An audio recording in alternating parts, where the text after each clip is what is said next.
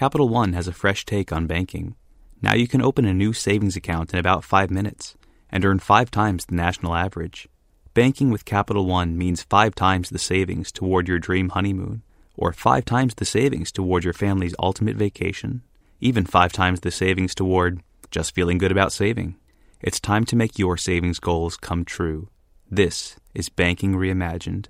What's in your wallet? Capital One and a member FDIC. The FT. For two days last week, I didn't want to do anything. I didn't want to read or talk to people. I certainly didn't want to work.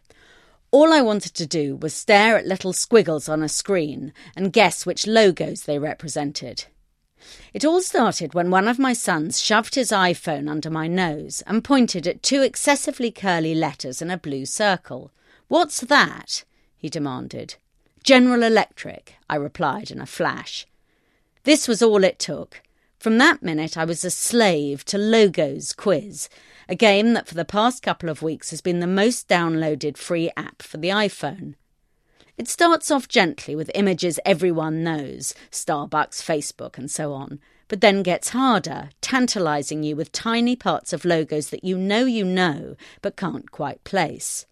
There's the rush of joy on realizing that a thin white line with a red surround is part of CNN. A further jolt of pleasure comes with seeing that the two black S's that have been eluding you are Hugo Boss. If you get stuck, you can ask for a clue or ask on Twitter. I used to wonder what this micro-blogging site was for. Now I know. It's to disturb as many people as possible and ask them if they can identify the red swan with the circle around it. I'm aware that I ought not to be pushing this electronic form of crack cocaine to Financial Times readers. If you download this thing, you can say goodbye to work for the rest of the day. But still, I urge you to do so.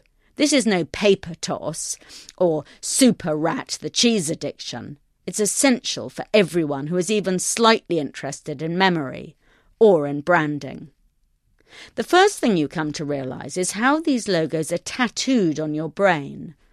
There was a study done a few years ago showing that toddlers recognize the McDonald's arches before they know their own names. Another, more recent study showed that seeing the golden arches triggers neurological changes that increase our reading speed. It's not called fast food for nothing. I used to think that this was just a McDonald's effect, so was never terribly worried. I despised the soppy columnists who wrote articles about the pernicious brainwashing power of brands. But now I'm not so sure. Take a blue oblong with the corners cut off, set it at an angle. I looked at this for about half a second before I found myself yelling Blockbuster at my iPad. How did that happen? I've never rented a blockbuster video in my life, or knowingly walked past a store, or seen any advertising. What was the image doing, lurking there, so easy to find when other things, the name of a neighbour or the plot of a novel I've read recently, have vanished altogether? Our stock of logos is so ingrained that they've become part of who we are. So much so that we're taken aback when people close to us don't have the same stock. My younger son was floored by the chunky red K on the yellow background, as he'd never heard of Kodak. I was scandalised. Later, when I failed to identify the Xbox logo, he was equally shocked. We stared at each other in horror. Some mutual reappraising was clearly called for.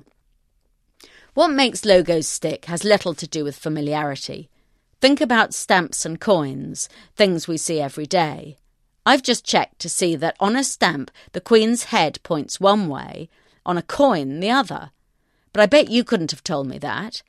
That's because HM isn't spending billions ramming the image down our throats. The game also makes me understand why it matters so much to get the design of the logo right. The good news is that this has little to do with money.